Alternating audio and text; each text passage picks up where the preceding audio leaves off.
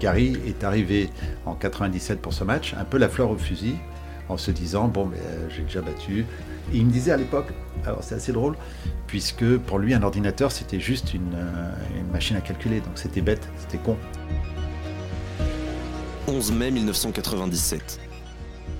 Gary Kasparov, champion du monde d'échecs depuis 12 ans, s'incline face à l'ordinateur Deep Blue.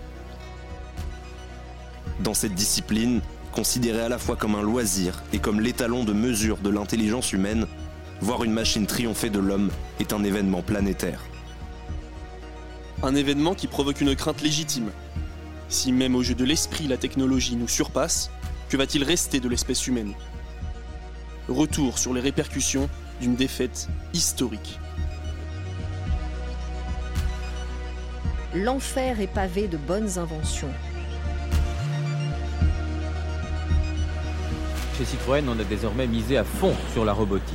L'imprimerie, incontestablement, a répandu la peur. De vrais espoirs pour les chercheurs, mais aussi de véritables interrogations morales. Bonjour ChatGPT. Bonjour Sonia. Une question centrale, celle de l'Internet civilisé. Today, Apple is going to reinvent the phone. Le champion du monde d'échecs vient d'être battu en combat très singulier par une machine. Épisode 5 Deep Blue par Tanguy Sans-la-Ville et Paul Citron. Kasparov, c'est un peu, le, je le dis affectueusement, hein, si jamais il m'écoute, qu'il ne m'en veuille pas, mais c'est quand même une force de caractère, c'est une force brute. Quand il arrive devant l'échiquier, le joueur d'en face, euh, il se dit Waouh, je vais me faire dévorer. C'était un, un, taureau quand il arrivait dans, l'arène. Vraiment, euh, Gary il bousculait tout le monde, valait mieux se pousser et pas se retrouver en face de, de lui parce qu'on volait en éclats quand il allait s'asseoir pour jouer. En 1997, Gary Kasparov, c'est ça. Champion du monde d'échecs depuis 1985, le russe est déjà une légende de sa discipline. Son caractère volcanique et sa soif de titre ont fait de lui une star planétaire, au-delà des frontières de son sport. Son surnom, l'ogre de Bakou. Et l'ogre a toujours faim de nouveaux défis. L'année précédente, il a affronté et vaincu Deep Blue, le super ordinateur programmé pour le jeu d'échecs et conçu par l'entreprise d'informatique IBM. Le score est sans appel. Au terme des six parties qui composent un match classique, Kasparov s'impose 4 à 2.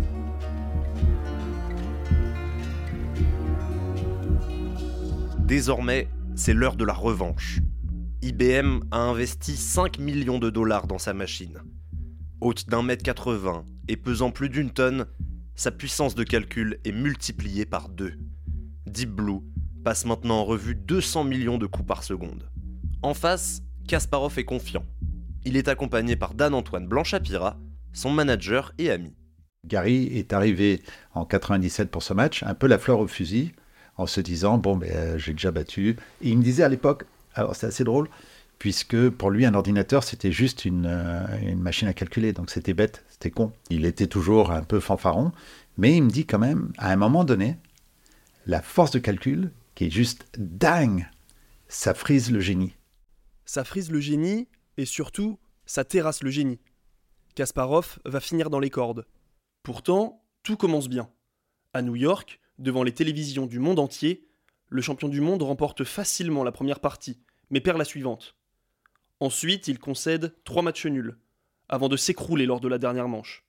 Kasparov joue faux, cherche à changer sa stratégie habituelle et tente une ligne de jeu inefficace. Très vite, le piège se referme. Il abandonne dès le 19e coup. L'homme de 34 ans s'est peu à peu effondré. Journaliste au Monde, Pierre Barthélémy couvre l'événement les journalistes et le public. On était dans un, grand amphithéâtre qui était euh, en dessous, euh, plusieurs étages en dessous. Et donc, euh, tout était retransmis en direct et il y avait les coups qui étaient commentés aussi par les... il y avait, je sais plus, un grand maître ou deux qui étaient là pour raconter un petit peu ce qui se passait sur l'échiquier. Voici ce qu'il écrivait le lendemain dans son article d'après-match. Comme la plupart des commentateurs présents à New York l'ont constaté, c'est davantage Kasparov qui a perdu que l'ordinateur qui a gagné.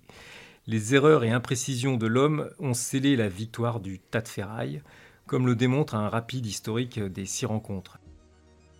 Une victoire psychologique de la machine en quelque sorte. il s'est pas rendu compte que l'ordinateur, c'est pas, c'est pas un être humain. Et lui, je pense que la sixième partie du match, il était épuisé.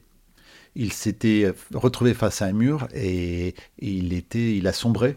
Euh, et il a raison, euh, Barthélemy, de dire que finalement, c'était une défaite humaine. Pour la première fois, le meilleur joueur d'échecs de son temps s'incline devant un programme informatique. Kasparov est humilié. Les 400 000 dollars réservés aux perdants ne suffiront pas à le consoler. Dès le lendemain du match, les actions d'IBM à la bourse de New York grimpent de 10% et approchent leur record historique.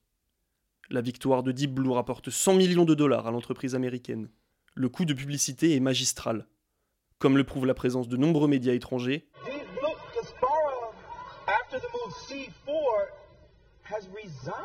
Le geste est pathétique, l'heure est historique. Le champion du monde d'échecs vient d'être battu en combat très singulier par une machine. Una hora necesitó el ordenador Deep Blue para doblegar a Kasparov en el sexto y definitivo juego.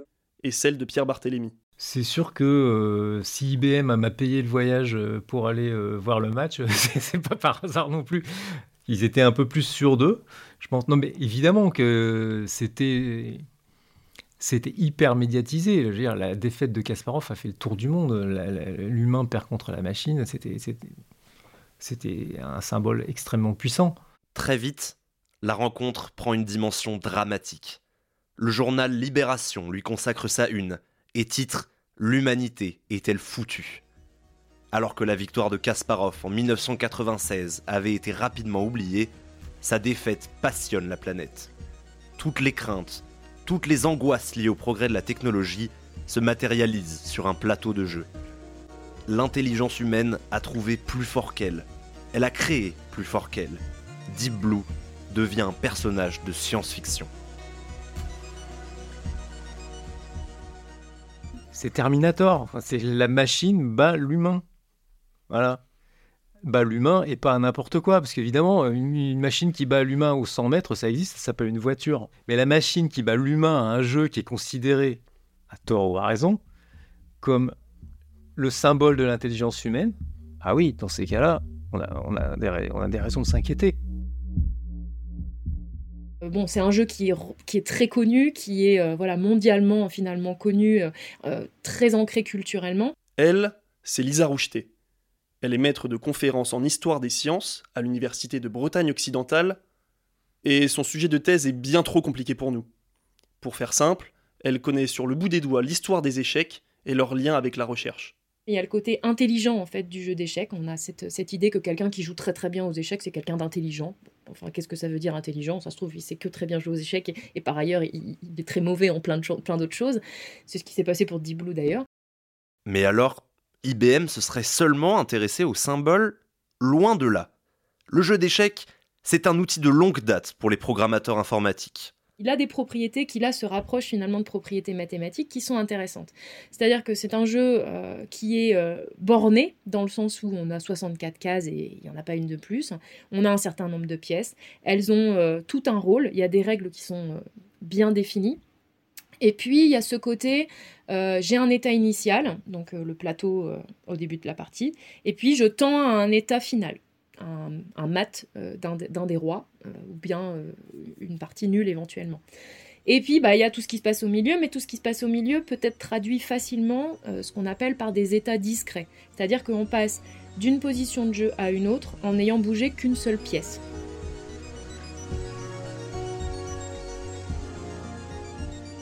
C'est un jeu suffisamment compliqué, mais à la fois simple à traduire dans un langage machine. Dans le milieu justement de la programmation du jeu d'échecs, certains ont considéré que le jeu d'échecs euh, était à l'intelligence artificielle ce que euh, la drosophile a été à la génétique. La drosophile, c'est une mouche sur laquelle la recherche scientifique a beaucoup travaillé au XXe siècle. C'est l'un des premiers animaux dont l'ADN a été identifié intégralement. En clair, la technologie s'est servie du jeu d'échecs pour progresser, bien avant qu'IBM ne conçoive Deep Blue. Même le célèbre mathématicien britannique Alan Turing, dans les années 40, avait développé un programme informatique dédié aux jeux d'échecs. Et les joueurs ont rapidement utilisé les ordinateurs, puis les logiciels, pour s'entraîner. Alors, en 1997, Si la défaite de Kasparov est un événement inquiétant pour les spectateurs extérieurs, c'est tout l'inverse du côté des joueurs. Ce que pointe du doigt Jean-Claude Moins, ancien président de la Fédération française d'échecs. Les, joueurs ont tout de suite compris l'apport que ça pouvait avoir pour eux. Un sparring partner à la maison, euh, le fait de pouvoir vérifier des lignes, le fait de pouvoir stocker, parce que les bases de données c'est très important également, ça fait partie du, jeu aussi. Euh, alors que le grand public, lui, bah, il, est plutôt dans, dans, un film de science-fiction où on va se retrouver esclave euh, de, de, de la machine, de l'intelligence artificielle. Pierre Barthélémy. Moi j'ai fait un, un, tout petit commentaire le lendemain et je disais que bon ben voilà, ce qui était prévisible, prévu et prévisible était arrivé peut-être un peu plus tôt que ce qu'on croyait, sans doute parce que Kasparov n'était pas forcément meilleur, la meilleure personne pour faire ça. Mais voilà, Kasparov restait champion du monde, du monde des humains. Et euh, c'est un jeu. Donc je disais, ben voilà, maintenant qu'on sait ça, un truc euh, dont on savait qu'il arriverait un jour, on n'a plus qu'à retourner au jardin du Luxembourg ou sur tous les cafés du monde où on joue aux échecs et on joue. Parce que c'est le mot jouer qui compte dans, dans, ça, c'est un jeu. Au lendemain de la victoire de Deep Blue sur Kasparov, il y, a des, journaux qui surfent sur le fait que euh, ça y est, euh, la machine a gagné sur l'homme, euh, comment est-ce qu'on va être mangé, enfin bon, un peu voilà des visions apocalyptiques de, la machine qui va tous nous dominer comme dans Matrix. Mais, en fait, il y a aussi une, grosse lucidité de la part finalement des journalistes ou aussi du monde scientifique qui va dire mais oui, ok, il a gagné aux échecs, mais ce machin, il ne sait faire que ça, il ne sait que calculer. C'est la différence majeure avec l'intelligence artificielle. L'IA fait peur par sa polyvalence, alors que Deep Blue n'est bon qu'aux échecs. Comme l'a dit Pierre Barthélémy, c'est juste un tas de ferraille, mais un tas de ferraille très compétent dans son domaine. Deep Blue, euh, vous lui avez implémenté les règles du jeu d'échecs, vous lui avez implémenté plein de choses, un programme qui est fort, etc., qui, qui est capable de s'améliorer au fil des parties, etc. Donc ça c'est quelque chose d'assez important quand même. Vous lui implémentez les règles du jeu de Go, il est aussi nul que n'importe qui qui commence à jouer en fait.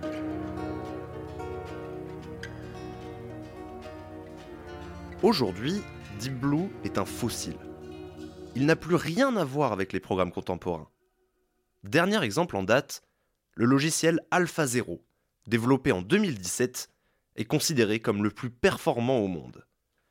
Quand Deep Blue passait en revue 200 millions de positions par seconde, AlphaZero n'en calcule que 60 000. Mais il repère instinctivement les plus prometteuses, comme un être humain. Un champion, on le met dans un échiquier, il y a 30 coups possibles, il voit la position, il va en regarder 3 ou 4, parce qu'il sait très bien que les 25 autres, ils sont nuls. Hein, et bah, AlphaZero fait la même chose, il coupe toutes les branches euh, dont il voit que ça, ça, donnera rien. Quoi. Plus de 20 ans après la victoire de Deep Blue contre Kasparov, le débat est clos. Ça fait bien longtemps que je joue plus contre l'ordinateur, en tout cas pas euh, sur, une partie, euh, sur une partie sans handicap. Il n'y a pas de victoire possible. Champion du monde de Blitz en 2021, le français Maxime Vachier-Lagrave n'a aucun mal à le reconnaître. Maintenant, les logiciels d'aujourd'hui commencent à être vraiment difficiles à, dépasser. Euh, en tout cas, on les prend quasiment plus jamais à défaut. Euh, la dernière fois que j'ai mis un ordinateur à défaut dans une préparation, c'était en 2013, donc euh, ça date d'il y a 10 ans. Les ordinateurs dominent donc le monde des échecs. Même Magnus Carlsen, le plus grand champion actuel, serait incapable de remporter une partie. Pourtant, pas question d'arrêter de jouer, car les échecs sont loin d'être résolus. Le jeu d'échecs n'est pas résolu, il le sera probablement pas avant longtemps. Résoudre un jeu, ça veut dire quoi? Ça veut dire être capable d'en calculer toutes les positions possibles et de dire à partir du, coup zéro, voici la ligne qu'il faut suivre pour gagner. Ça fait beaucoup, beaucoup, beaucoup de temps de calcul, quoi. Énormément de temps de calcul. Non, on peut pas, on peut pas résoudre le jeu d'échecs. Il y a d'ailleurs un, grand maître anglais qui est décédé, euh, Anthony Miles. Un jour, en journaliste, lui ai posé la question. Il a dit euh, euh, c'est quoi les échecs et qu'est-ce que représente la théorie? Et donc, il a dessiné un rond. Il a dit donnez-moi une feuille. Il a dessiné un rond. Et puis, au milieu du rond, il a mis un point avec le stylo. Il a dit le rond, c'est les échecs et le point, c'est ce qu'on connaît.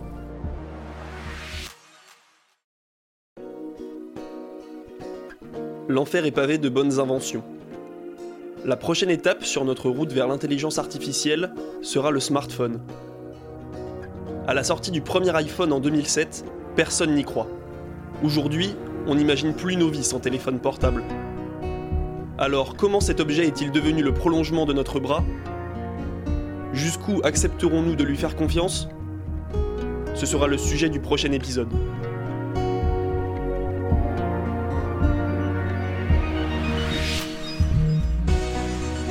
L'enfer est pavé de bonnes inventions, un podcast des étudiantes et étudiants de l'école de journalisme de Sciences Po. Reportage et écriture, Tanguy sans la ville et Paul Citrou. Musique originale, coordination et communication, Martin Dufaux et Gali Bonin. Assistance technique, Marine Séan et Dimitri Borit. Rédaction en chef, Edwige Coupez.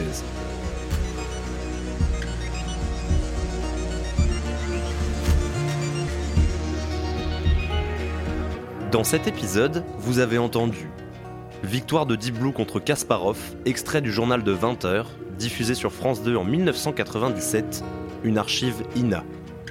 Deep Blue vint Kasparov dans le journal de 20h, diffusé sur la chaîne espagnole RTVE en 1997. Gary Kasparov contre Deep Blue, le sixième match, commenté par Maurice Ashley en 1997.